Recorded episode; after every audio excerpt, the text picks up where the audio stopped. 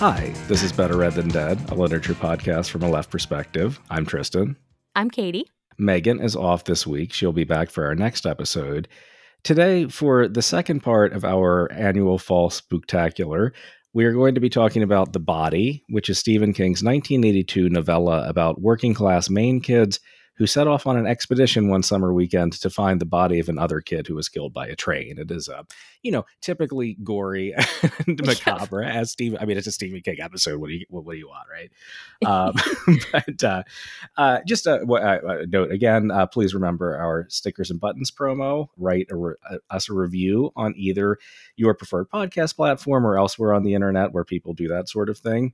And if you send a screenshot of the review to betterreadpodcast at gmail.com along with a mailing address, we will send you rad communist better read than dead stickers and buttons, uh, book jerk button, Frankenstein large adult son button, uh, and so on. And also tell someone that you like them more than Trotsky. If you mean okay. it if if you yes i well yeah right i mean and, and who, who, of us would really mean that right so, uh, okay so uh katie why the body so I first encountered this in in in fact uh, I know exactly November of 2006 and I know that because I still have my class notes uh, from the class that I read this in which was intro to the novel. When I read it the thing that really I think struck me what and this is a very I'm having an I was I was a sophomore so please forgive my the you know uh where I was at the time this is appropriate but I remember just being really taken with the incredible complexity of the story that's sort mm-hmm. of disguised behind the le- king's language, which is quite straightforward. Right. Um, and the way that it sort of activates a nostalgia that I certainly didn't have, but was mm-hmm. but was still quite present for me at the time. And just these very basic things that were very exciting to me to figure out. I, I have this picture that I've drawn of all of the narrative frames, and like in the middle, there the is, are the stories that the the boy in the body writes, and that you know, so it's like it was this very magical moment of discovering literature, you know. Um, well, no, yeah, no, I, I, I'm glad that you uh, you at some point did that work because it, it is actually very narratively complex. Um, and and I will say, I mean, something that you said, the the writing of it yeah, I mean, I think King, you know, just because of how just the massive volumes of prose that he he has has and continues to produce, people don't realize that he he is quite capable of being an extremely good and very tight writer. I don't think that's true throughout his fiction. I mean, you know, no. hard hard would be hard to sustain that through how many millions and millions of words he's written. But like when he sets down to it, he can he can fucking write, man. You know, he really can, and almost without fail and and admittedly i haven't read like i didn't i'd sorry to christine the car i haven't read the book about how you murder everyone um but things that i have read of stephen king's there's always something that leaps off some sentence leaps off the page. It's like an extraordinary sentence and it's often not more than a sentence and like structurally there's interesting stuff happening too but he's got that horror thing down of just making making your stomach sink but mm-hmm. in i think a bigger way that is always gesturing to something outside of the frame i think it has to do with the fact that he's so obsessed with writing in general but i'll pull like i, I just want to pull this out really quick as we're doing this but this isn't in the body it's it's in the same collection of short stories but it's the worst story in the collection apt pupil and it's just briefly it's about this kid who gets obsessed with his nazi neighbor's naziness and goes on a killing spree. Who was who was in that the movie version of that? Oh god i don't know who was in it. I, I all i know is bryan singer directed it but let me find let me find yeah, out. I'm, I'm i'm i'm wikipedia myself. Yeah yeah you're right. Bryan singer directed um ian mckellen uh, right? Yeah that's right. Brad brad renfro Which, bruce davison. Yeah David Schwimmer was in it. That's right. Fucking yeah. hell. yeah. yeah. It's very weird, and the, they're like you know he the kid kills people with an ice pick or whatever, and the way the story ends is this like very typical Stephen King thing. Which, Mhm. okay, he's done all these, this kid's done all these murders. I'm king of the world, he shouted mightily at the high blue sky and raised the rifle two handed over his head for a moment. Then, switching it to his right hand, he started toward the place above the freeway where the land fell away and where the dead tree would give him shelter. It was five hours and almost dark before they took him down. So, this is like that final sentence is to me the essence of Stephen King.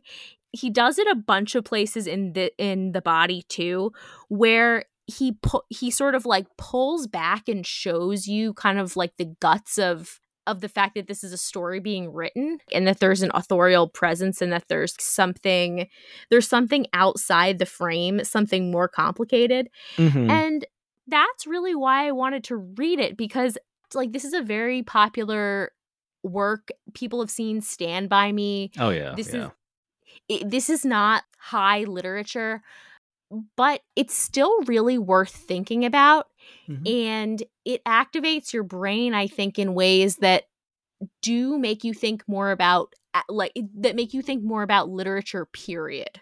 yeah. So anyway, I'll just ramble on about vaguely why I like Stephen King all day. Yeah, I, I definitely agree with that, and I, I mean, I'm I'm gonna say some things that uh that mirror that a bit. The other thing too, uh, you know, this follows on Ira Levine from last week. His his politics are generally pretty good. I mean, they're they're in they're sort of more lib than left, I think, uh, often. But King is at his best when the villain is sort of some social structure or some kind of hierarchy, wh- which he does a lot. And uh, you know, in, in a way, I think actually work. You know, as, it, it, as I said, it, it, it follows well. I think on our Levine discussion from last week. Um, but I mean, you know, so that's one thing. Uh, you're right. The, the, the he he is really interested in form and literature, what it is, and and yeah, I, I definitely have some questions about that. I want to get into myself. Yeah, so for I mean, uh, like why I wanted to to read this. For one thing, I had a blast last year with our Carrie episode, and I've I've wanted to read more Stephen King for a long time.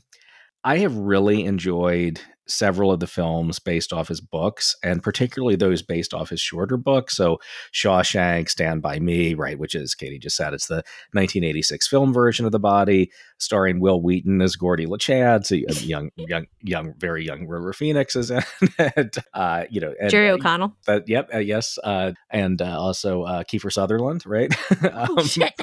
yeah, it's a no, it's it's a it's it uh, emerging stars of the 1980s. Uh, really, you know, pack, packed Really? uh, vehicle there. But yeah, so Wil Wheaton as Gordy, um, and and while Wesley Crusher is no one's favorite TNG character, I'm sorry, that's not, that's definitively not true. Um, If but he is, call me because I want to talk to you. uh, any any uh, any any TNG connection is going to get me at least a little excited. Um, Yeah. And but no, no. anyone anyone whose fa- uh, this is a tangent, but anyone whose favorite is any of the Crushers, okay, you got a problem. Uh, I mean, I, I like I like Doctor Crusher a bit. Um, I- I, mean, not I more than a bit too. actually. Yeah, but go ahead. P- please don't let me stop you from from Doctor. I like Doctor Crusher very much, but if anyone said out Oh, of right. all of out of everyone in in in Star Trek, Beverly Crusher is my favorite. Yeah. I find her the most compelling. She speaks to me the most. She's my favorite. I see. I, I see what you're saying. Yeah, it would. Yes, I mean, it's not. It's not uh, like Data or uh, you know Picard or even or Captain Jane. Janeway. You know, it's yeah, it's uh, it's something else. Um, but uh, I mean, you know, very fine supporting character, and and I mean, I, I like I like her hell of a lot more than um, uh, McCoy.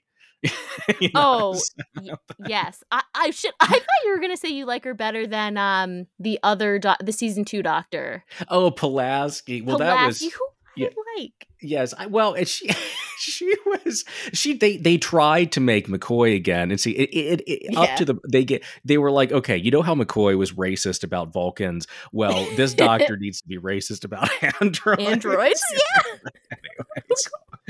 so um anyway sorry uh, not to the the star trek digression but what i was going to say different was podcast now.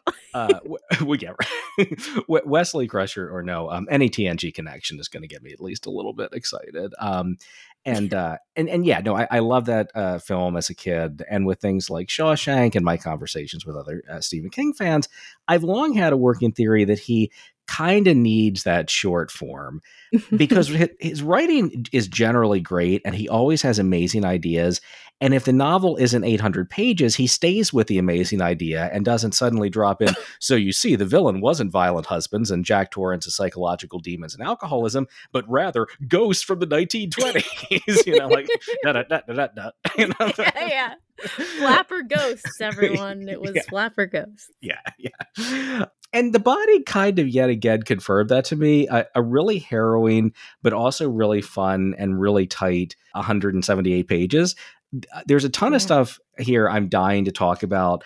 One, I think not only are there really interesting things happening around the concept of childhood, there are lots of interesting intersections there with class and also gendering and sexuality. I do think the violence and cruelty of American childhood and adolescence is a huge theme here that's that's central to Carrie as well and, and, and other King too. I'm also really interested in what King is trying to do formally. I mean, it's I, I think this you know goes to some of your questions, Katie in that eh, this kind of reads to me as a Homeric, homosocial, slightly homophobic epic, although I think self-critical, very much self-critically so, right? Which, and, and I'm dying, to, yeah, dying to talk about all of that.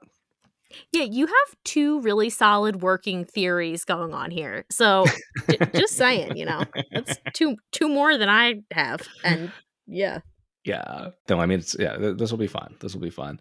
Okay, so today we are going to be talking about form, uh, whether that be the novel, horror, epic, and myth, too, maybe, class, uh, gender, and childhood and adolescence. So, Katie, uh, can you give us the summary? I would love to give you the summary. This story takes place in 1960, rural Maine, and so we meet the the main dude, the main guy, Gordy LaChance, and his friends, who are like 12, 13, and mm-hmm. all have really terrible lives. Gordy um, has this much older brother, Denny, who went to the army and died in a car accident before the events of the story. And it, Gordy loved his brother, but kind of remotely, he says. But also, like, he says he doesn't miss his brother that much and he won't stop talking about his brother. So, right. Um, right. you know, yeah. yeah. that sort of I will say uh, in Stand by Me, they they uh, John Cusack plays the brother. it is really a 1980s cast, and Damn. they make they make their relationship um, a lot closer than it is in the novel, which I, I think is kind of for film. I mean, you know, in, in, in, you with a ninety minute film, you have to do things a little bit quicker than you do in prose. But uh, anyway, that was just I, I, just I just rewatched Stand by Me as well, and that was an interesting difference I saw. That is interesting because the this little snippets you get in here are like very sweet, but they're so sprinkled through, so it's not like it's not schmaltzy, but it still could like it still could be, you know. Right. Yeah. Um at any rate, Gordy's got this relationship with his with his um dead brother and to Gordy, it's it seemed that they were the center of his parents' universe to the point that he there's this this scene where he says that he's so ignored at dinner that at one point he says, "Will someone pass the goddamn spuds?" when he wants the potatoes and mm-hmm. nobody reacts. It's all sort of depressing and bad and even more depressing. We're going to get to more depressing things. His his best friend Chris Chambers, who is the center of his social or developmental universe and who has a very terrible life because his father drinks and like absolutely beats the shit out of him. He's broken yeah. his wrist, he's fucked up his face, too bad for him to go to school. And he is somehow the second worst dad in this story. Yeah. Yeah. Yeah. We meet Gordy's other friend, uh, Teddy Duch. Duch- am I saying Duchamp? Duchamp. Well, what?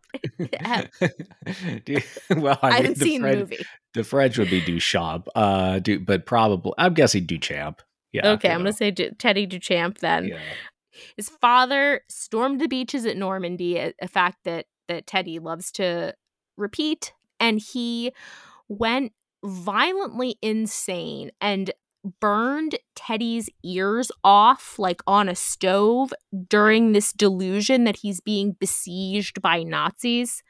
And I will say, which like extremely upsetting uh, description, obviously and I, you know that again i mean that king's uh, you know the the horror of like everyday life is a huge thing for him in a way that again i think that his fiction is at its most gutting when it sort of stays there and doesn't like supernaturalize it you know um and, and i'm not opposed Totally. I'm, I'm not opposed at all to like supernatural horror but i just think that his great strengths are in that the just grotesquerie and um yeah horror of sort of of a whole slice of of american life and um and, and again i mean this this this novel does that in really really effective and also really just you know very upsetting ways Absolutely. And and one thing that I don't wind up mentioning is that Vietnam, the Vietnam War is an undercurrent in this in this Mhm. story. yeah So there's a sense of that this man's mind was totally destroyed by by war and that this is going on again and that his son so they say like quote unquote f- feeble minded that people think he- that, which is Yeah. not something you should ever say uh Right. It's how it's put in the story and he's got these big coke bottle glasses he says and he has this high shrieking laugh and so when you're introduced to him he's already kind of set apart a little bit from the other from the other boys and then you find out very quickly what's what's happened to Teddy in his life. He Teddy still goes to visit him regularly mm-hmm. and we're to understand that because of kind of because of this traumatic history and life that he has that he's living, he takes extreme risks. So he dodges trains and like feels the hot air from the train, you know, like and he's got no regard whether he gets splatted into a billion pieces fighting uh someone who's much bigger than him like he'll fight he'll fight an adult gordy says if you broke both his arms he'd bite you know um Yeah. it's just that kind of a thing and so gordy chris and teddy are playing cards in this treehouse when their other friend vern tessio comes in and he also is hiding under his porch and acting something sad and compelling. He's looking for these lost pennies and uh anyway he hears his brother and their and his friend say that when they were driving around the stolen car they saw the dead body of this missing kid named ray brower and he's been hit by a train and so when the kid who found the body found it he pukes all over the place. So this is what it looks like. It looks like something that makes you puke. Yeah. And the four of them decide the four uh gordy chris teddy and vern decide that they're gonna go look at the dead body and quote unquote discover it and call it in to the cop whatever. They have this whole cover story for their parents that they're gonna uh, about camping out in the yard.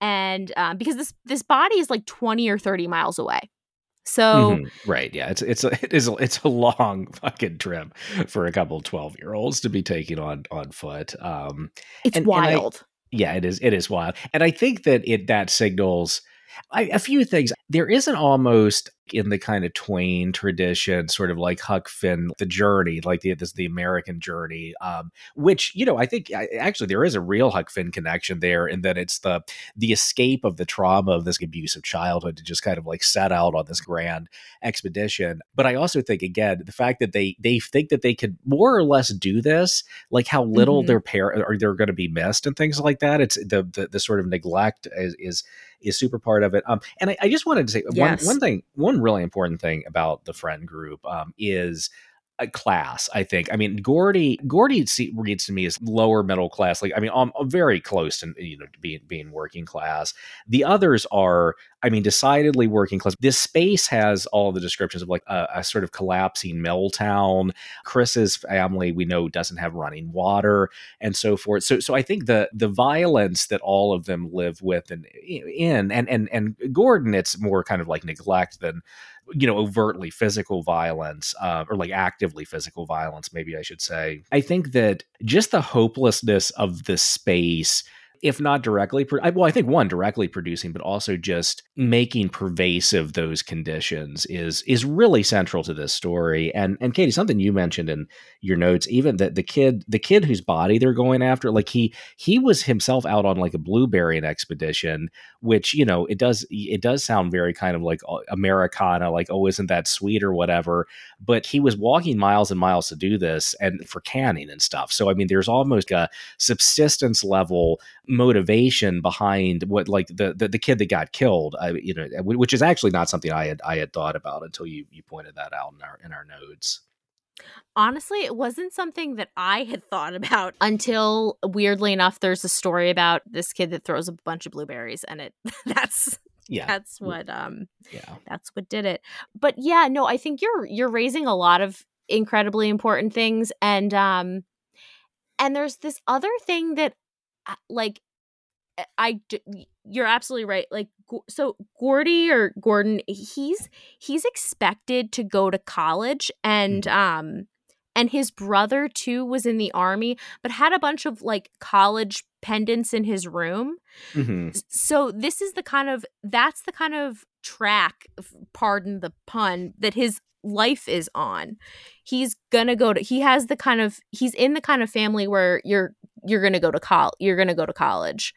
It's not an unexpected thing like um well we'll find out some more about that later. Yeah but yeah. since you mentioned his parents also it is important i think that he's going to see this body and he's he's a little kid who needs help and he's he's going to visit his brother. It's yeah. majorly what he's doing. Yeah. They're about to head off on this this many mile trip and before they do we have the first kind of interlude of the adult uh, of the adult Gordy who has become a successful writer, and th- this interlude comes in the form of his stories that are embedded in the in the text of the body. So we have the first one of these stories that the adult Gordy writes it's called Stud City. And it's a fairly shitty tale about this guy, Chico, whose brother has died when he's fixing a car. And he was also having sex with his stepmother, but only Chico knew about it. And also, like, Chico's being cool and having sex. And then the adult narrator of the story knows that this is just sort of shitty writing. Yeah, well, and, and he also he he he actually direct. I mean, it's more than just uh, shitty. Yeah, writing. It's also like very misogynist. I mean so it's like it's like oh the the the, the girl he was with was a virgin and you know just these like lurid descriptions and like he says oh you were chariot. I mean it's really fucking gross. And he and he does he like the uh the, the when we get back into gordon's voice he notes that he he, he says um its attitude like well, this is what he said like look how immature yeah. this piece of writing that i published was he said. Its attitude toward women goes beyond hostility and to the point which verges on actual ugliness. Two of the women in Stud City are sluts, and the third is a simple receptacle who says things like, I love you, Chico, and come in, I'll give you cookies, right? And, and then he says, Chico, on the other hand, is a macho cigarette class working, cigarette smoking working class hero who could have stepped whole and breathing from the gloves of a Bruce Springsteen record. And I mean, the story itself is not funny. The story itself is like, oh my God, this is fucking gross, you know? Yeah. But, yeah. But the self criticism is kind of, I mean, it's, it's just, it, it's a, it's a funny way in which like, uh, the, the text is imagining an author doing kind of like self self critique of their work. But the critique that the adult Gordon Lachance identifies also does say some interesting things about the story of the body itself, in that it is an extremely sort of at least homosocial narrative, right? And and I and I think in a yeah. lot of like very endearing way, like Chris and Chris and Gordy uh, have you know some really like emotionally not not physically but like emotionally intimate moments um it's this is very much a world of boys like, emerging into adolescence and like as part of that there's also this sort of homophobia uh, in how they you know they, they they call each other like anti-gay slurs all the time and, and which i mean i think is just is it one just kind of trying to evoke a certain kind of boy culture from this you know this this period in, in american history but Gordon, the adult Gordon, also, I mean, like he he said he he says like as an adult that he was basically afraid of being like he didn't want to show emotion, like you know you'll get to you know some of his friends die later in life because he didn't want to look you know be perceived as gay basically, mm-hmm. and and I and so I mean I am kind of okay, so you know to what extent is the the big sort of meta narrative of this kind of aware of how it is constructing sort of gender categories and like performing masculinity and to what extent is is it not you know what i mean like i it's like i think there's a lot of really interesting stuff in here on how sort of like masculinity and heteromasculinity gets produced um i'm just not uh, fully sure at all points of how conscious the text itself is that that's what it's doing. You know what I mean? Yes, absolutely, absolutely. And I will say to the, I don't think at all points it's maybe necessarily the most conscious, but I, Yeah. there Yeah, is sure, one there's one moment where I think it's more conscious than than one might think. Th- There's a scene where uh and I'll get to the the news of it, but the adult narrator gets like th- this awful awful news he that he reads in the newspaper that basically I'll spoiler alert Chris Yeah. has died Mhm. and he says he doesn't let his wife he, he doesn't want to let his wife see him cry because he doesn't want her to think he's gay or something yeah, like that's like that's what I yeah that's what I was thinking of that scene exactly. Yeah. which is on its face an absurd Yes. thing to like you know so Yeah. I have to at least think stephen king is, is Yes, in I- some manner self-aware I agree. it is. It Um, is. It is. It is so absurd that it could not be a sort of critical gesture of the text itself, for sure. but the adult narrator right like that's one of these things where i don't th- that is what i'm really unclear on which i think is Yeah. what you were saying but i'm not Yes. uh, yeah. Yes, yes, okay no, yeah, I mean, yes, I like largely that, but then also like even like if to what extent we could like extrapolate the Stephen King voice putting this all together. But I Yeah. agree. I, I think that I think that there is some distance there, and I think that the the biggest narrative around this is sort of a, a very aware of all of this in a way that the adult narrator is still kind of a shithead, you know. So, Yep. yeah, yeah, yeah. And I'm also no Stephen King apologist, by the way. I'm, I'm not even like Yeah. a big fan, so I, yeah, yeah, yeah, you know, yeah, yeah. I think he's good though. Okay, so the the body, yeah. So we so we get this this first story, and then we're on the way to see a dead body. So as they're walking, it's hot as hell. It's like 90 degrees, and they're walking along the train tracks, see this dead body, and they stop along the way at this convenience store to buy like a buttload of hamburger because that was what you did for snacks in 19. There were no, you know, like 1960. There's no Dunkaroos, no fruit by the foot. You just buy a bunch of hamburger meat. When I'm when I'm wa- doing a 30 mile walk in 90 degree weather, I like to get raw hamburger with no ice or refrigeration to keep it as I and, and plan to cook it like 15 hours later. Yep. There's extra flavor that way. It's, it's very good. one of my one of my very favorite teachers in high school who's a living breathing angel used to carry around he would take us on like these 30 mile hikes and stuff and with with a huge meat stick it was the only time that he would allow himself to eat like a huge stick of cured meat Uh-huh. and yeah, he yeah, would just fuck he would just gnaw that thing just Yeah. down i mean that's less disgusting than this yeah. Oh, yeah, Look, I, I will eat the hell out of some beef jerky. So you know, Yeah.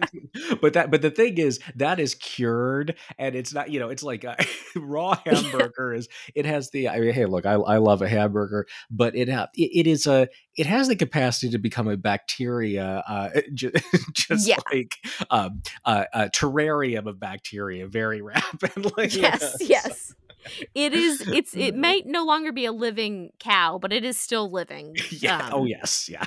yeah so yeah so they're about to have um whatever you get uh they're about to have mad cow disease um they're about to have diarrhea folks uh so gordy's carrying all this hamburger and he cuts through the dump and there's this famous dog chopper who's like supposed to be the scariest dog on the planet and he's owned by the king of the dump who's Mhm. named milo yeah. um yeah. and and there's yeah yeah And there's all this mythology around Chopper. Like Milo can say Chopper to hand and he'll bite your hand, or like, you know, and, and no one wants to hear Chopper or sick as balls or whatever. You know, that's like the that's the, the terror, the the ultimate terror.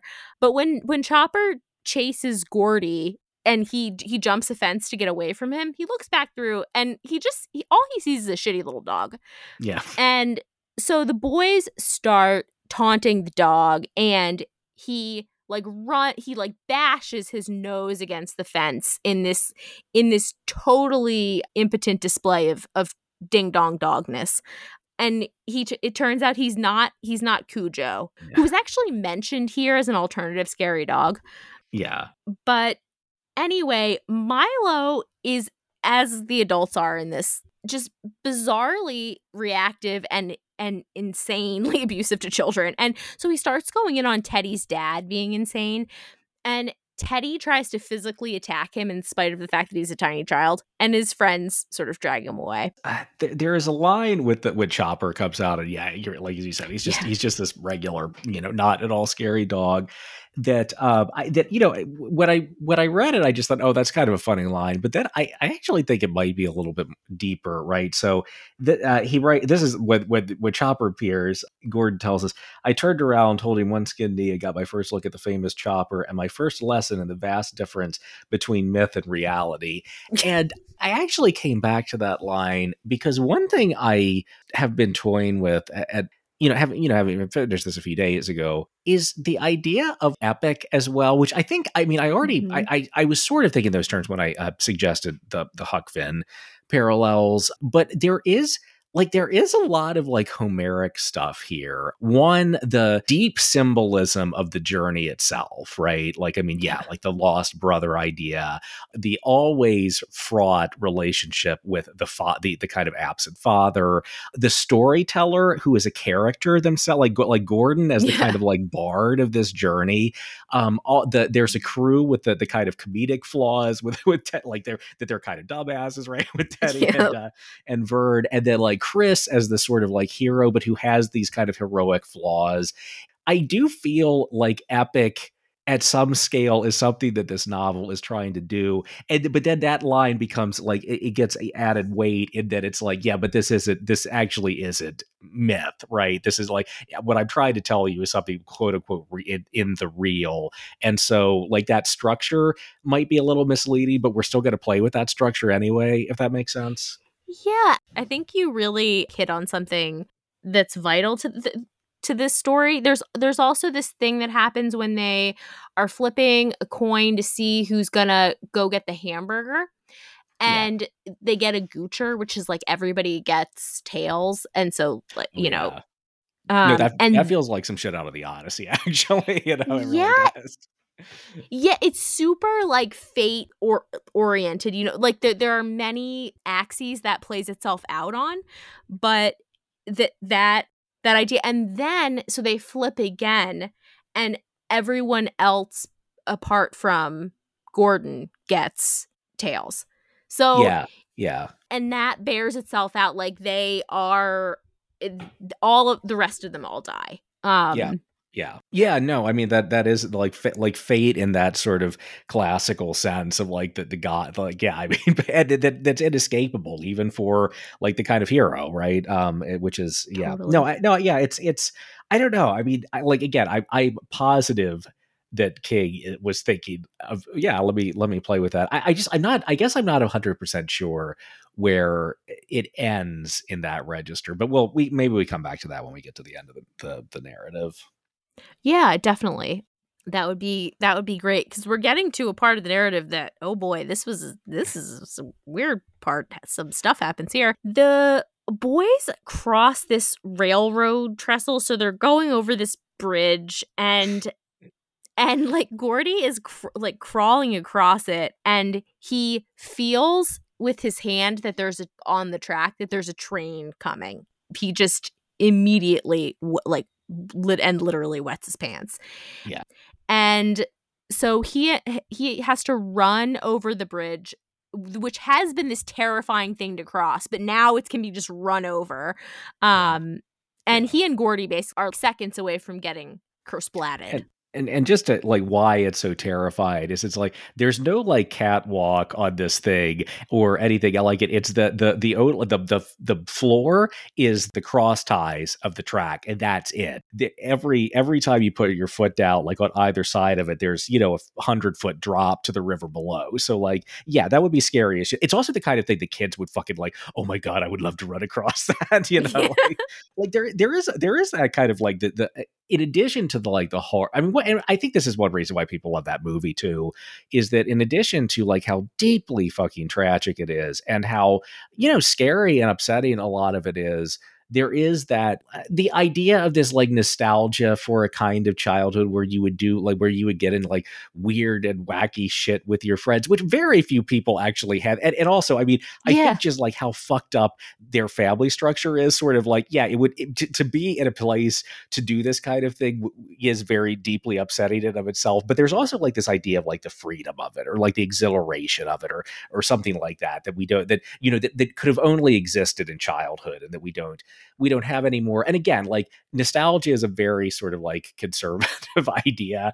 And I, I don't think it's something that the novel is putting forward as like, yes, this is uh, we're let's be uncritical about it. But I also think it's very it's very much there. It's sort of activated as a kind of force of the narrative too. Absolutely. I agr- agree entirely and I think that it really like it it's wild how how much it activates that like I was never a l- little boy in 1960 never happened. Yeah. um and and yet there's something and also like you'll be shocked to find out that um i in fact like being a fat nerd indoors and i didn't like to do scary things. I mean, I, I like so I you know I I I'm I'm, I'm con- I came up country, um, so I I grew up a little bit more proximate to this shit. Uh, but you know it would be more like the hey, um, let's take a model rocket engine and glue a straw to so we we we will launch it without any rocket, and um, I mean I, what let me tell you tell you what happens. It will go whizzing past your head and smack into a tree, and you're like, thank God I didn't just die.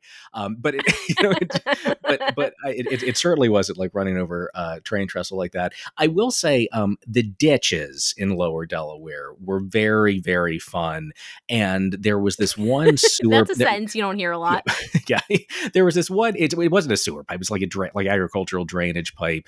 Um, that was you know like almost kind of a man size opening in this ditch, and you we saw clown could- size man could come out Yeah, i'm yeah. sorry yeah, clouds like yeah, we're going into it now, and um, we were like, oh, I wonder what's down there, and so you know, my I don't want to say bravest, more uh, most uh, least reflective, I will say, friend uh, said that like if we would give him a sword, he would explore it, and he did. He went in about you know thirty feet, and then came out and was like. That kind of sucked, guys. You know, so it's like- he's like, it's just dark, and I got a bunch of spider webs on me. And, and and the thing was like, all, I mean, this was you know we were all laughing our asses off because it's like, yeah, what the fuck did you think it was gonna be like? You just crawled into a drainage pipe that is going into like an agricultural dr- ditch, man. You know? these are those are like the two so those are like the outtakes of these like incredibly risky thing because Yeah. those things can only go two ways you know yeah, yeah, yeah, yeah, yeah. yeah it's exactly. either like that kind of sucked or it's like oh my god we could have died yeah, yeah, that's exactly right. Uh, and there's just nothing in between but yeah so oh fuck um sorry, we're I yeah we, we were at the uh, crossing the railroad trestle, right? oh yes and surprise surprise they all live um, but it's still a great suspense scene Yeah. and after this they're eating some of the much talked about hamburger Yeah. and gordy tells his friends this story that appears both sort of half told and in its quote unquote published form so it's it's like a twice told tale but not really Mhm. and Chris is super into Gordy's story, and that that like all of them are into his stories, and but Chris like defends his storytelling honor when Vern keeps interrupting him, but he's not interrupting him to be an asshole. He's like just kind of excited. He's like sort of excited. But anyway, the story's fucking disgusting. Yeah, it's about yes. this kid it, yeah. It's about this kid, and I'm putting quotes around this one too. Lard ass Hogan. And you can tell by what he is called how everyone has treated him his whole life. He enters a pie eating contest, and his his parents are like, I get to spend that five bucks when you before you win the pie eating contest. But the thing is, it's not about the pie. Hogan has chugged um castor oil before the contest so he Yeah. could spew vomit on his tormentors. Mhm. He he sets off this chain reaction that he, so he barfs on the guy next to him at this like town fair where everyone's there. And so it sets off a town-wide chain reaction of barfing yeah. at the county yeah. fair. Yeah. And it's I don't want to do this, but I'm gonna a little just to let you know, just for anyone who has a strong stomach. Yeah. Yeah. Okay. It, it, is yeah, so no, it it the the that scene in the movie is disgusting, right? And it is I mean it's disgusting enough in the book, but it's it's also the kind of thing 12 year old boys would would yeah think is the greatest spectacle that has ever happened you know like, yes it's how it's written is just so revolting like yeah. here we go suddenly the moment of revenge was at hand his stomach uh loaded beyond endurance revolted it clenched like a strong hand encased in a slick rubber glove his throat opened lardass raised his head he grinned at bill travis with blue teeth puke rumbled up his throat like a six ton Peterbilt shooting through a tunnel. It roared out of his mouth in huge blue and yellow glurt, warm and gaily gleaming. It covered Bill Travis, who only had time to utter one nonsense syllable, blah, blah, blah. Woman screamed. Um, in rapid succession, like a replay of the firecrackers, Bill Travis blew a great and seemingly supercharged jet of vomit over the first two rows of spectators. His stunned face proclaimed to one and all, Man, I just can't believe I'm doing this. yeah, it's, I mean, it is, yeah, it's incredible.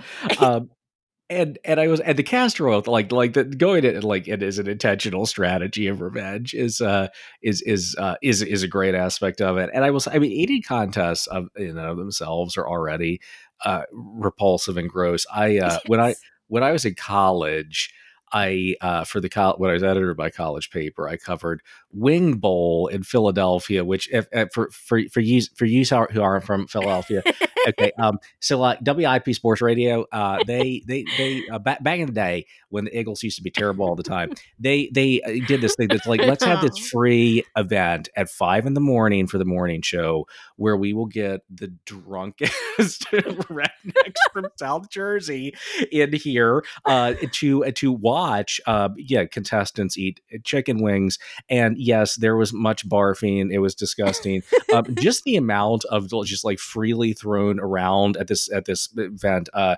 just uh, just like just like horrifically I, anyway I'm, the, like just it's a very reactionary atmosphere among other yes. things we'll say um, it was one like I said I was it was like yeah hey we should cover this you know for I don't know like a human interest piece of the paper it is it is one of the most bewildering and revolting spectacles I've ever seen. And no one went into that intentionally to make themselves barf gallons of blueberries either, you know. So No, it's it's still okay. Also, it takes uh, I don't think you mentioned that it takes place in a stadium now. Yeah. Oh, yeah. Yeah. Yeah. Yeah. The uh, stadium. Back, back back in those days, it was the the first Union Center. Now I think it's the I, I, can't even remember. It's the Wells Fargo, wherever the Sixers play. But fucking anyway, Wachovia yeah. still Wachovia. I have no idea. It was Wachovia for um, a while. Um maybe it's the Wells Fargo Center now. I don't. Yeah. Anyway, but oh yeah, it, it that would make sense because Wells Fargo has Wachovia. Um. Yes. Wow, we're yeah, really, that's right. Yeah, we're really getting into it. Um, okay, but the, I have to say that um when I I was this is an aside, but I uh was the managing editor of my college newspaper. All right, so you're oh. dealing with a celebrity here, Tristan. Yeah, yeah no, me too. We were we were we were both managing editors. Yeah, yeah, it was totally the same. Um, but the only thing that I liked to do was find the stupidest events possible and go to them and write like l- lightly humorous uh write-ups of them. it's I mean that yeah, that's that's great though. You know, that's uh it's not it's not easy to fill a college newspaper, particularly if it's like a daily edition, you know. So Oh my no, I was going to I was going to ghost tours, I was yeah. going to uh psychic fairs, I was yeah. going to all of it. And I yeah. would have killed to cover Wing Bowl. It was I mean, it, I almost got killed. you know, anyway, yeah. Turning turning away from uh Wing Bowl somehow we'll get over I thought, um, somehow with two of us this is wackier than it, it even is when and it's plenty wacky with three you know Uh, We're there's no- Me- Megan's refined uh, West Coast presence isn't keeping our, Yes. our mid mid Atlantic shitheadness under under wraps. Uh, yeah. just we're just on fully off the rails and in the wing bowl. Uh, Oh man. but uh back to the story in which more shit happens than you think. The next thing is they get caught in this giant thunderstorm and then Mhm. go swimming and Gordy gets a leash like in the vicinity of his balls. Uh no, like on his scrotum. balls. They, they're on his balls. they're on his Okay, I couldn't yeah, I it's I didn't want to go back and find out which part of the the, Yeah, the It, it's it it's it is as revolting as it could possibly be. Yeah, yeah. it's it's hell disgusting and It's- um And it's sorry. It, it is. It's also like as a twelve year old boy, that might be among your deepest fear. Like you know, if I go swimming, Oh my God. on my balls. Like i'm when I was twelve, yeah, I would. That would have given me nightmares for for for years. You know. So, the the height of of, of disgusting terror. yeah. And so he like everyone's gotten 11 billion leeches, but you know Gordon's the lucky one who's got the the ball leech or whatever. Um, and he he faints, uh, at, uh t- takes it off and faints.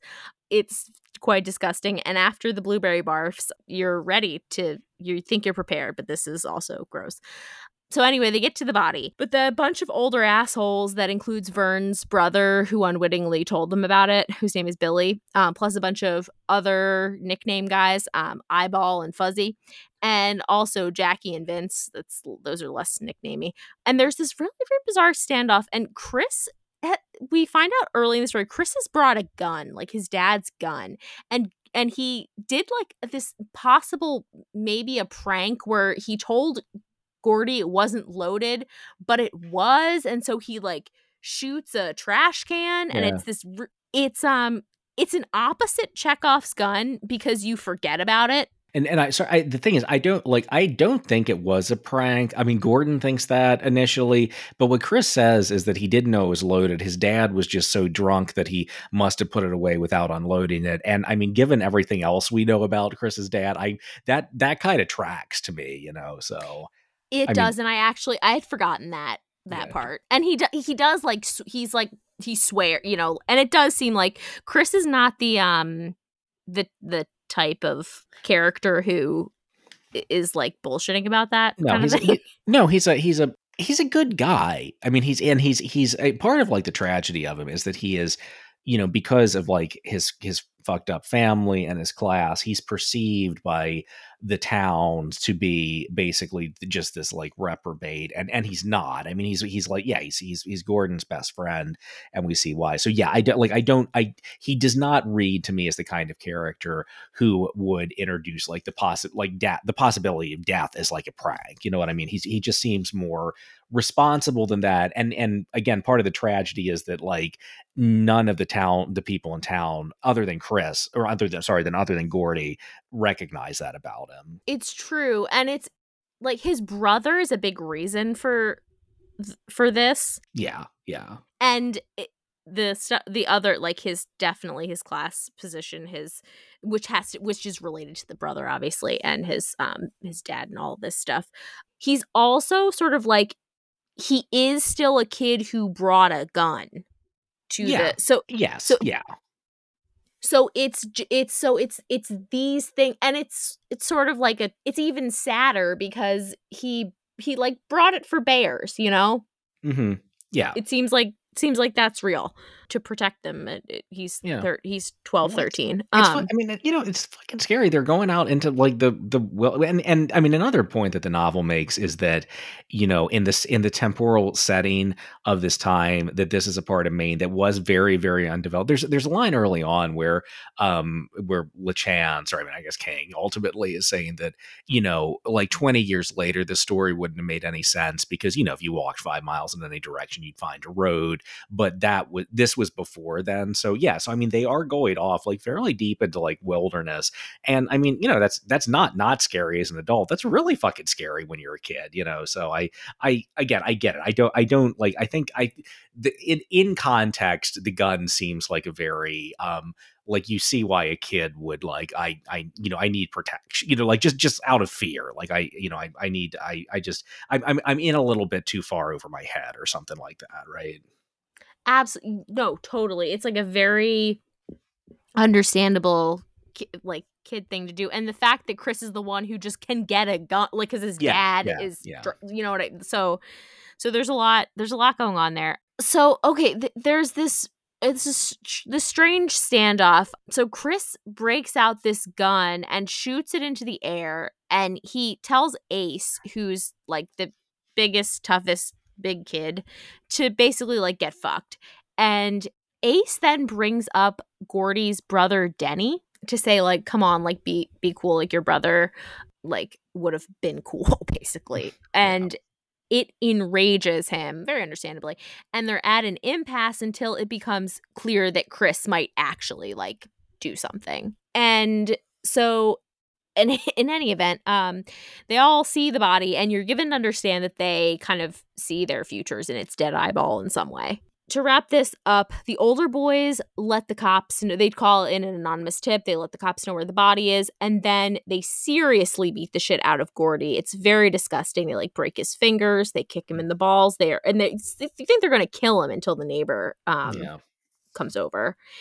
Chris's brother breaks his arm, fucks up his face. It's all like a, t- and the other two boys get beaten too, but not as badly. And so it's this like violent awful end to a violent, awful story. Mm-hmm. But it's kind of a wrap on that part of the narrative. And we we fast forward, kind of fast forward to the present in the way that things go over eh, that uh, the intervening at least year gets touched on so quickly.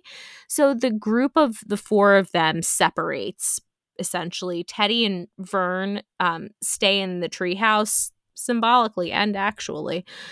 And Gordy starts getting ready for college, presumably to become a writer.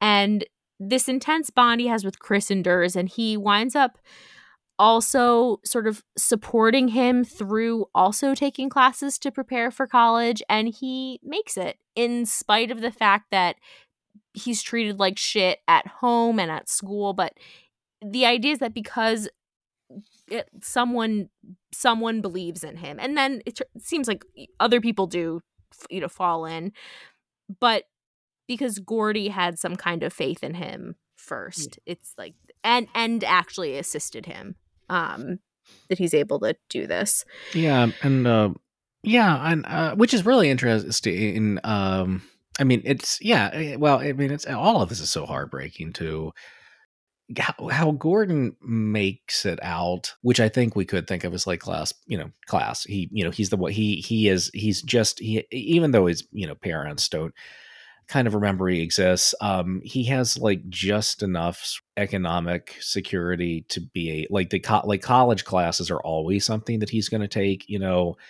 and then mm-hmm. he can pull he can pull his one friend along, but not the other. You know that that that that can kind of work like at an individual level, but it certainly can't work, you know, across the town. And so, you know, it, again, it's like part of the tragedy actually is in the this equation of who who is who is going to ever be in a position to sort of like escape these like kind of horrific conditions that they're they're they're all growing up in. Yeah, no, absolutely. And I think there's something really interesting about that too, which is the fact that it seems to be his cla- his class position allows him to have some kind of a future outside of this town like period and you don't know what that's going to be but you sort of know that it's going to be something.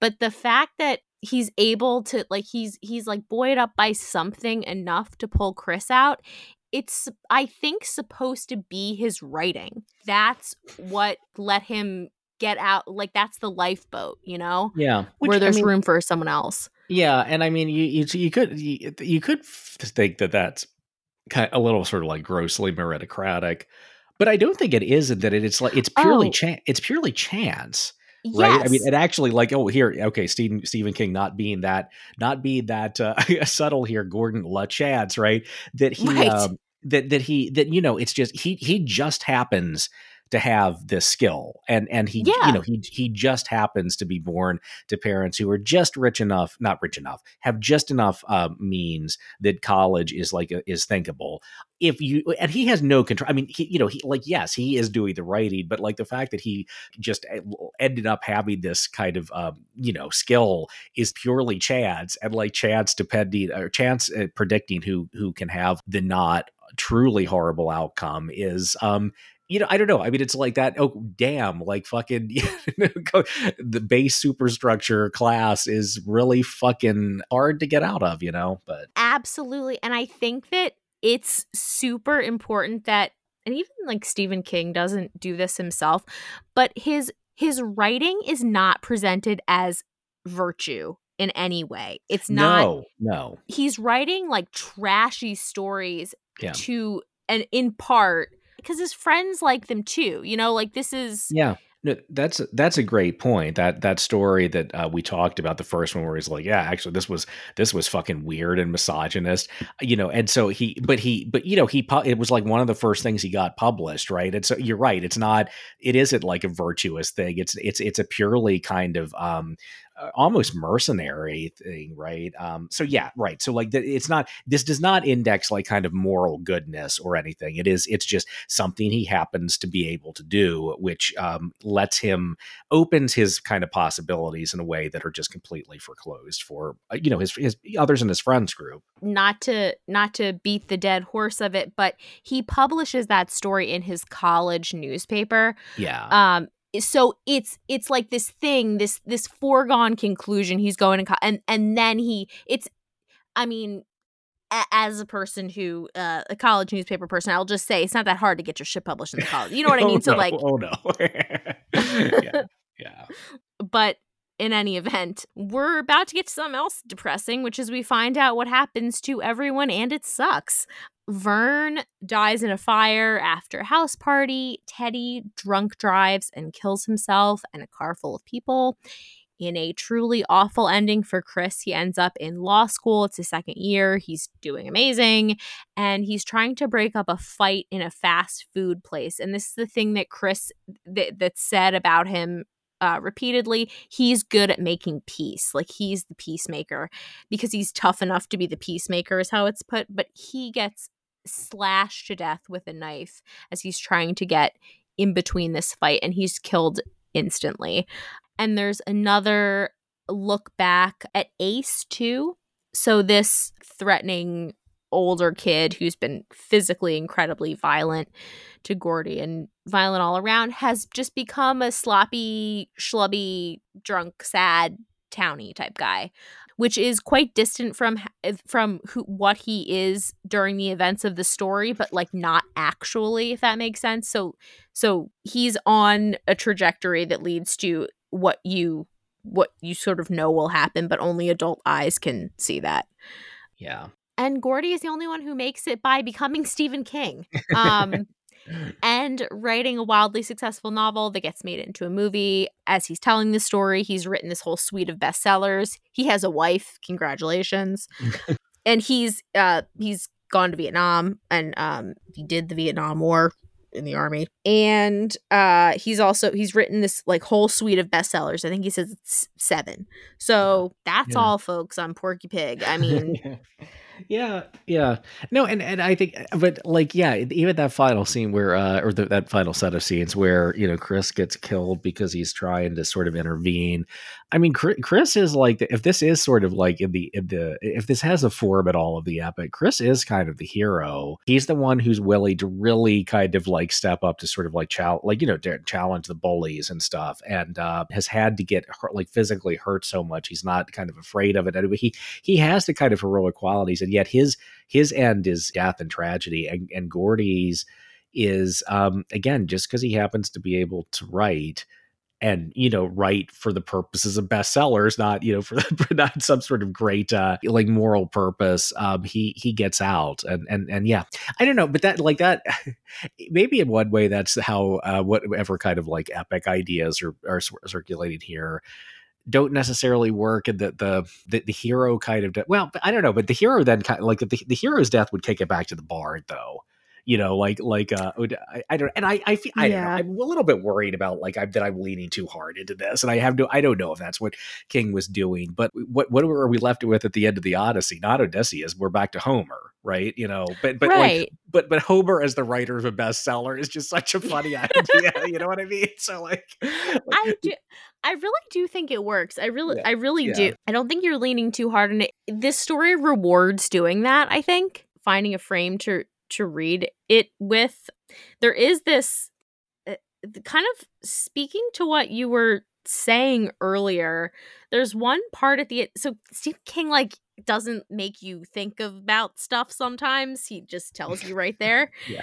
So there's this one part, it's the end of that section, and he said and he says about them splitting up. Teddy and Vern slowly became just two more faces in the halls or in 330 detention. We nodded and said hi. That was all. It happens. Friends come in and out of your life like busboys in a restaurant. Did you ever notice that? But when I think of that dream, this dream, he said, this nightmare, the corpses under the water pulling implacably at my legs. It seems right that it should be that way. Some people drown. That's all. It's not fair, but it happens. Some people drown. And I actually don't think that's a Stephen King thing. I think this is like very much in the narrator in the narrator's voice because he is unable to come up with an explanation for what's happened because it's because it's too big. He's not going to tell us base and superstructure. You no, know? no, no. Right, right, right. No, you're right. The, yeah, yeah, yeah, yeah, yeah, yeah. Well, because I was going to say, well, the, but yeah, but the story itself, the novel itself, might not either really be willing to resolve that. But I think you're right that that, that the not like from the perspective of the novel rather than kind of like Gordon's perspective, we are like I think structures are a little bit more in view maybe, and so like yeah, that also like yes, I mean like whether whether you are in t- whether you are ever able to escape your kind of like class position, that is like almost purely a matter of chance but there's a little bit more robustness there than how I think Gordon is sort of thinking of it. Um, you know, where it's just like them's the breaks, basically. You know, so uh, yeah, yeah. But and, and I think that the weakness of the explanation is sort of about the fact that he can't it would be too pussy for him to say you know like yeah. as in yeah. his in how he would put it right yeah. like well to no, say anything else about it yeah, no, definitely, and I'm I'm glad you brought that up because yes, he like he still does use it. Like, yeah, I mean, too, like too pussy and stuff. He still does use that kind of like misogynistic and homophobic language himself as the adult Gordon. And like, yes, I think again that's a way in which the novel distances itself from this character in that he has become interpol. Even though he like escapes this town and like is quite financially successful, he has been sort of interpellated as a specific kind of of like mid-century like hetero masculinity that yeah the novel definitely is like that is that really where we want to go? You know? Right. So, so anyway yeah um but anyway uh, can you do you uh, have a little context for us? Yeah so just a little context here um this collection came out in 1982 which was when stephen king was already s- like super successful and so it was said that Stephen King could publish his laundry list and it would be a bestseller. And Stephen King was like, Well, I have like I, I don't have a laundry list that's ready for print, but I do have these leftovers, my non-horror leftovers. And this collection, different seasons, is what those are. Originally it was only three stories so it was um shawshank redemption apt pupil which is easy I, I can't stress enough how much it's the worst story in the bunch. Yeah yeah yeah. Like it's it's so inferior to the others. Yeah, I mean, I'm not, I've not read the uh, read Shawshank, but I mean, the I mean, the, the movie's got fucking uh, Morgan Freeman and uh, Tim Robbins. You know, I mean, how's that? How's that not going to be a good time? Although I could also say, well, hell, at, Apt Pupil has Ian McKellen, but you know, I, I fully believe you that it's the worst one in the bunch. So you know, I mean, I just, I just think it. Yeah, I, I just think it's sort of um the violence in in this story is viscerally disgusting, but it's very explicable. And what Stephen King's doing in that story is like, what if a, a completely insane kid had a Nazi neighbor? But there's also this. So we've got Shawshank Apt Pupil and um and the body, and that was going to be it. But the publisher was like, well, we can't call this different seasons unless there's four. So yeah. Such publisher bullshit. Yeah. yeah. So so he added um uh the breathing method, which is like which is a fine that's the most spooky that's like the spooky ghost story of the of the bunch. Yeah. There's also this about the body, there's this like semi famous plagiarism controversy. So Stephen King had two things happen to him that are kind of the basis of the story. So when he was like little, little, 4 mm-hmm. I was I was like, how old? Two, three, four, eight, Two, three, four, eight, seventeen. I don't know what kids are. But he came home totally fucked up and wouldn't tell his mom what happened. And it turns out that he saw his friend get hit by a train and die. Jesus. Yeah. Like very like he saw his like just got done being a toddler friend get hit by a train. What the fuck? Yeah. It's this incredible it has to be a formative atrocious tragedy. He also did go with uh with friends to see the dead body of a man who i think was dredged up from a from a pond and i think i think he like died on a boat but anyway he was pulled out of the water and he was like for some reason just there and so he, he went with his friends to see it and so there's also the story is dedicated to this guy. Uh, he's Stephen King's college roommate. Congratulations, that's who you are now. Gordon it's MacLeod. Dedicated- is that is that the name? That's what's on the first page of this uh this edition I've got.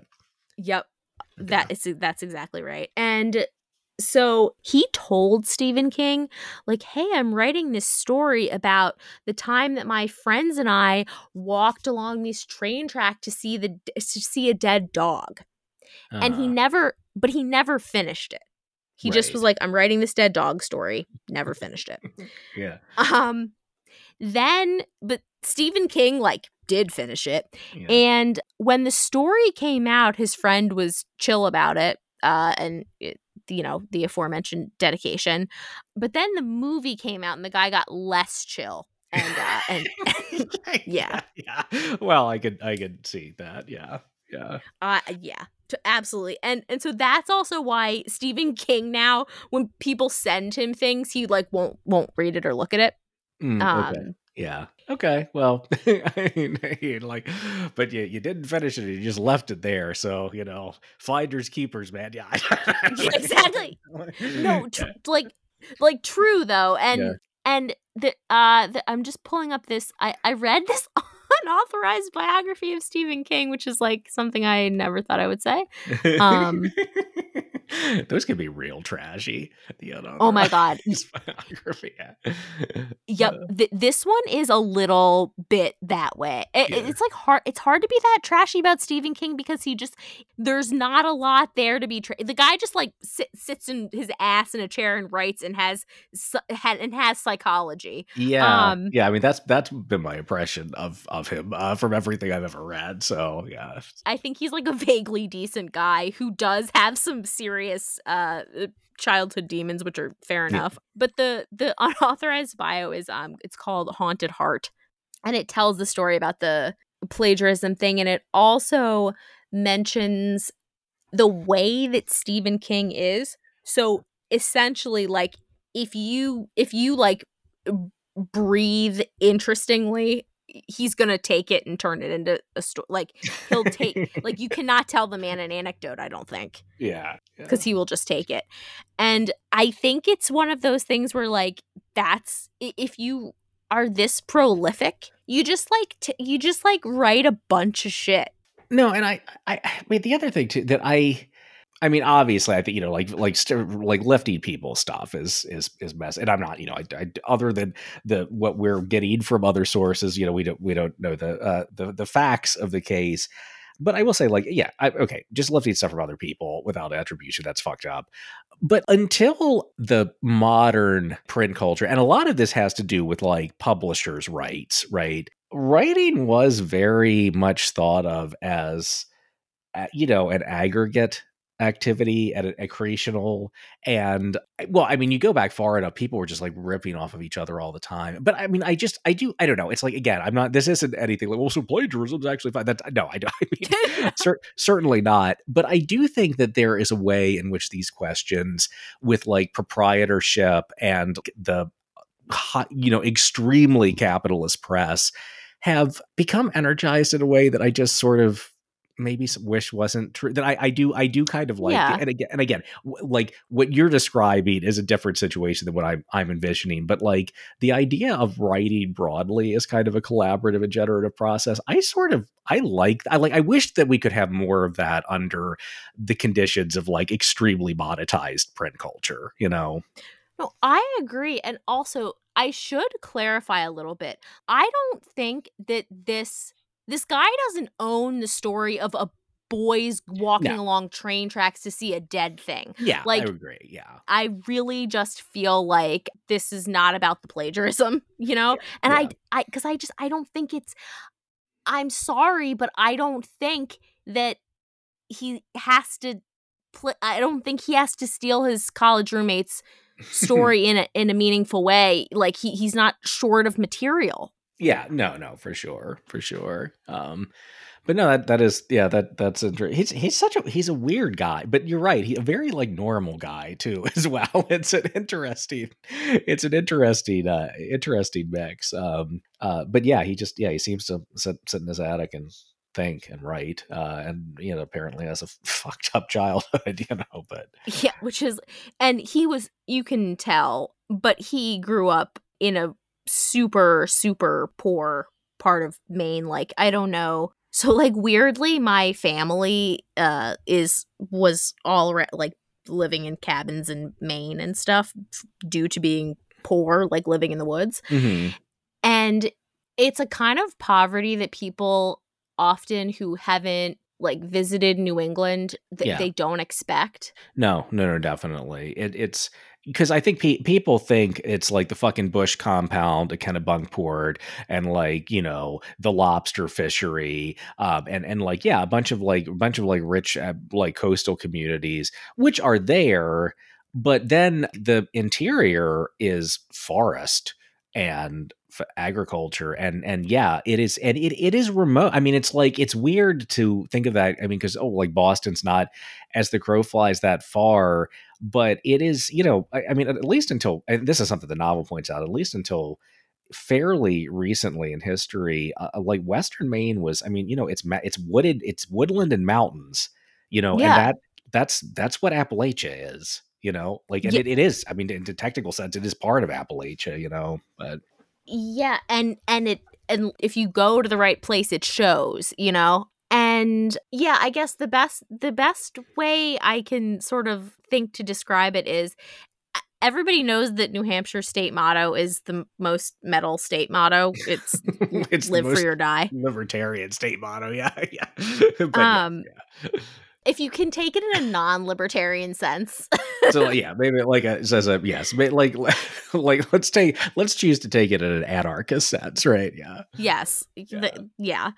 But you you have like it's the it's like the live for your die crowd. It's like the live in the woods cuz no one can tell me what to do and I'm so and like and and there's and, and I'm also so poor that I'm inhabiting this as a choice, but in fact, you know what I mean like it's it's like when Um, Walter White goes on the lam um when shit when the heat really gets on and goes and like smuggles himself to that cabin with no road going to it in in in northern New Hampshire it's basically that's basically what we're talking about right? Yeah.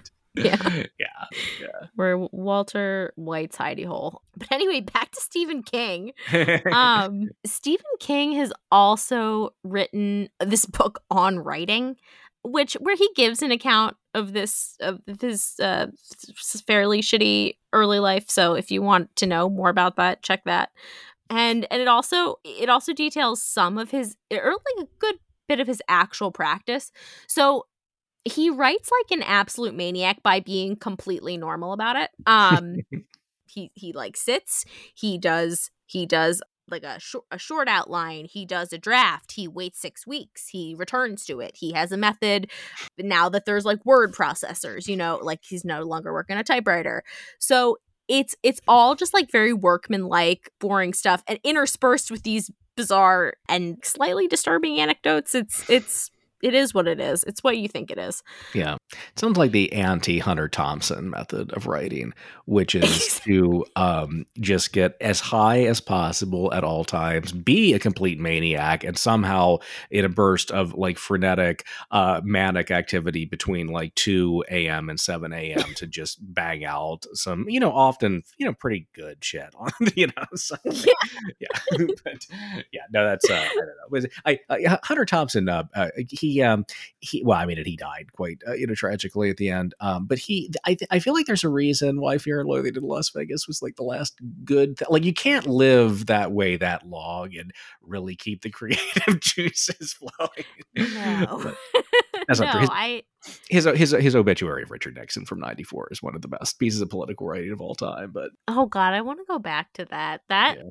what? Yeah, it's like he, the headline was he he was a crook, you know, which is that that that's exactly how you treat someone like that uh, who died. Um. Anyway, uh, Okay, well, uh, no, thanks for suggesting this. I'm sorry Megan uh, couldn't be with us because uh, I, I, I, just on the forum questions. I'm, I'm sure, uh, in addition to everything else, I'm sure she will have a lot to say. But, um, but, but Meg will be back with us next week, and uh, to, to, to wrap this up. And, and yeah, th- thanks for the suggestion. I, I, was, it was, it was a ton of fun to read and to talk about. This is, this is a great one, and um, Meg, we miss you, and uh, we'll be happy to have you back next week. Yep, definitely. Or whatever next yeah. time. When next time we record, yes, it's it's been it has been a, a, very um, busy and uh, a fucked up period for for all of us. But uh, we'll, we'll, we will we're we're coming back with a with a new episode soon. Um, so do you have a do you have a game for us to wrap up with, Katie? You know what I have today? I couldn't do it. Um I could not. I had nothing left to give. So what I figured was all these BuzzFeed quizzes let's take an actual BuzzFeed quiz. Oh, um, okay, all right. and I did, I did uh, make Tristan a promise, which was that if this is better than my fake BuzzFeed quizzes that I'm retiring from podcasting, um, so no. let's hope this is good, but not well, too good. What I highly doubt that it is, and and two, you know, you're you're not. You, what, what, what do you what do you think this is? Some kind of communist utopia where you can just retire from no, our free no. podcast that we do for fun? Yeah, I'll be podcasting till I'm 80. yeah. We'll all be gathered round the microphones, but uh, but okay, are you? So are you ready to find am, out? Yeah. Let's, um, let's do yeah. it. So um shouts out to the author of this, uh, Allie Hayes, who wrote this quiz. Everyone has a Stephen King character who matches their personality. Here's yours. Um, so Tristan, get ready. Okay. Uh, we're gonna find out. We're gonna find out what yours is. Okay. Um, your favorite candy to get while trick or treating. I'm gonna read you some choices: Starbursts, M and M's, Snickers, Skittles, Reese's, or Milky Way. Oh fuck! You got both Starburst and Skittles in there. Eh, eh, we've talked yeah. about this. You know, I, I think that this is a Mid Atlantic Mid Atlantic shithead thing that we both share. I I mean, I like chocolate. I like all junk foods, um, but I love fake fruit candy so much, yes. and I put you know, gun to my head, Skittles or Starburst. I have to take Skittles, but it's close. And also, okay. like yes I, I, don't know like some people are very refined with how they like choose uh, like it's a, one skittle at a time it's like no no no oh, no hoss no taste the rainbow. you gotta you gotta you gotta taste the rainbow man that you need a fistful of skittles at once. But yeah skittles skittles is yeah. yeah yeah. Yeah that no that's a serving a fistful. Yeah. okay choose the word that describes your personality the best oh my god. Kind optimistic easygoing, realistic, intelligent, or funny. Oh my god. I like. I would going to say intelligent. You know, Yeah. I, Um I mean, I, don't- I don't know, Katie. I'm What's my p- uh, what's my personality? I, I, I'm gonna pick. I'm gonna pick. Um, y- your Doctor Intelligent. Um, okay, all right. and you, because you could never pick. You could never pick that because you'd be a maniac. No, you would be like Um, I, y- you look like an asshole, cuz you know. Like, all right, yeah. Well, th- well, thank you, thank you. I, I could, I would have never, you know. no, No, if you I pick just- for I- yourself, you have to be like easygoing. Well, no, I mean, it's the thing is, it's like I do feel like a lot of people would describe me as easygoing, but no one who has heard me rant, and everyone who listens to this show has, so they would be like, "What the fuck are you talking about?" you know. So- oh, after having TA'd for you, um, uh, no, but um, no, you actually were easygoing. Uh, Yeah. but but we had fun. But okay, so I'm gonna ask you: choose a horror movie poster that gives you the heebie-jeebies. I'll do a quick description. Okay. There's Saw, which is a dead Yeah, hand cut that's off of its up, dead yeah. body. Yeah. Alice, Sweet Alice, which is a, a creepy mask lady who has um, put a knife into a uh, baby doll. Brain Dead, which is a skull and a mouth. The Evil Dead, which is a hand coming out to non erotically choke a lady. Um, and uh, The Descent, which is a bunch of bodies made into skull, into the shape of a skull. Or Us, which is a lady with a tear coming out of her eyeball and a mask that looks just like her own face in her hand. I mean, the whole Saw franchise is so deeply fucked up that I, I, I think. I mean, these all do sound pretty creepy, but I'm gonna go with that. I, I'm reminded of an Onion column that was like, "Man whose favorite franchise is Saw, um, is is is allowed to vote." Uh, it's like, yeah, yeah, okay. I mean, I'm not, you know, again, just like, like, like, oh, we need to, we need more educated voters or whatever. It's like, yeah, but I, I don't know. I feel like, I feel like being really, really, really into the Saw movies is, um, there's some antisocialness that's being signaled there. You know, Yeah. Yeah, no, I think if those are your favorite movies, you shouldn't be allowed to do anything Yeah. except go to see a professional about Yes. it. Yeah, Um, yeah. That's all. Oh, you're going to love this one. Choose the color that best matches your aura. Is it red? Yes, it's red. Of Blue. course, it's red. It's red. Okay, it's red. Yeah, we don't need to go through the rest of this bullshit. What what what what show are we listening to here? Yeah. You know, but yeah, Come on, man. yeah. Okay, choose a novel that was absolutely not written by Stephen King. Harry Potter and the Sorcerer's Stone, Charlotte's Web, Where the Wild Things Are, Good Night Moon, The Little Prince, or The Giving Tree. The, you know what? The Giving Tree is a fucked up book. Oh, it's What- sick. It is so fucking sick. And apparently, uh, Sir Shel Silverstein was like, "Oh, I, I actually didn't consider how fucked up this was." It's like, what are you talking? I mean, this is a terrible story. Um, Then that makes him more fucked up than anyone yeah. else. Um, never would have picked Harry Potter, and certainly am not picking Harry Potter after uh, uh, Rowling's uh, transphobia uh, uh, you know, is just getting uh, more and more uh, deranged. I, I, where, the Maurice Sendak rocks. I love where the wild things are. I'll go with that. Yeah, okay. Choose an everyday thing that is wildly creepy for no reason. A big uncovered window at night, hmm a group of children singing, an empty playground, a Ouija board sitting alone on a table, a cat meowing at nothing, or a forest. That's it. yeah, I mean, nature is terrifying. Um, I uh, sorry, what was the second one again? a group of children Oh, singing. yeah, no, that's the one. Yeah, Yep, there we go. I mean, I've got, I and look, I'm, you know, I, I love my kid who's six and he has music class now, and I mean, in context, right? In context, it's fine, but I mean, just like walking down the street and suddenly hear children like in the distance uh, singing that that'll send a chill up your spine, you know. Oh my and- god, fuck that. And children's songs too. It's like so many. It's like ring around the road. It's like oh, we're talking about the bubonic plague now. yep, yep. you know, so- Ashes, ashes, we all Yeah, fall yeah, down. yeah, yeah. okay. Yeah. this is feeling regular already. Yeah. Okay, but here's the last one. Oh, okay. Your favorite horror movie villain. Um, okay, we have Candyman Yeah. from Candyman. Jason Voorhees Mhm. uh from Friday the 13th. He's the this isn't helping me, but he, he's the hockey mask guy, right? Yeah, he's a hockey mask guy. That's right. Yeah. Yeah. Yeah, they got him with a burlap sack over his head in this picture, and that's ridiculous. Freddy Krueger Yeah. uh, from A Nightmare on Elm Yeah. Street. The Xenomorph from Alien. oh which is- wow. That's a sick one. Leatherface from the Chainsaw Massacre, Texas Chainsaw Massacre, or Ghostface from Scream.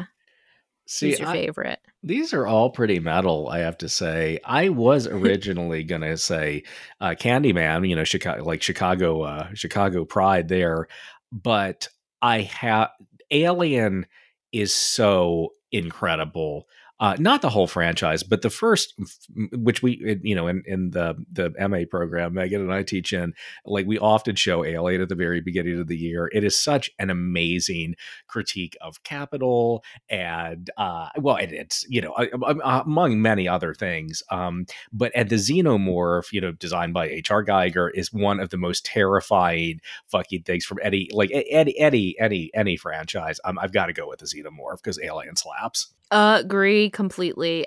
Also, yeah, Alien Aliens the shit and also I was reminded of the the game Dead Space which rips off a lot of Alien and um it is also like has a lot of the same virtues. It gets a little sloppy and weird, but um Yeah. yeah, if you're if you're hankering for some extra Alien. Okay.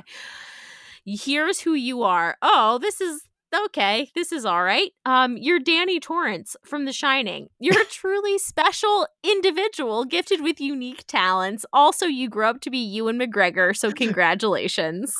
red drum red okay i mean i i'll take i mean you know i feel bad for danny i'll take danny over jack that's for damn sure Yeah. And I although I, think I he- would like i would like to be jack nicholson but not jack torrance you know Yes. Yes. No, I. I don't want to have to.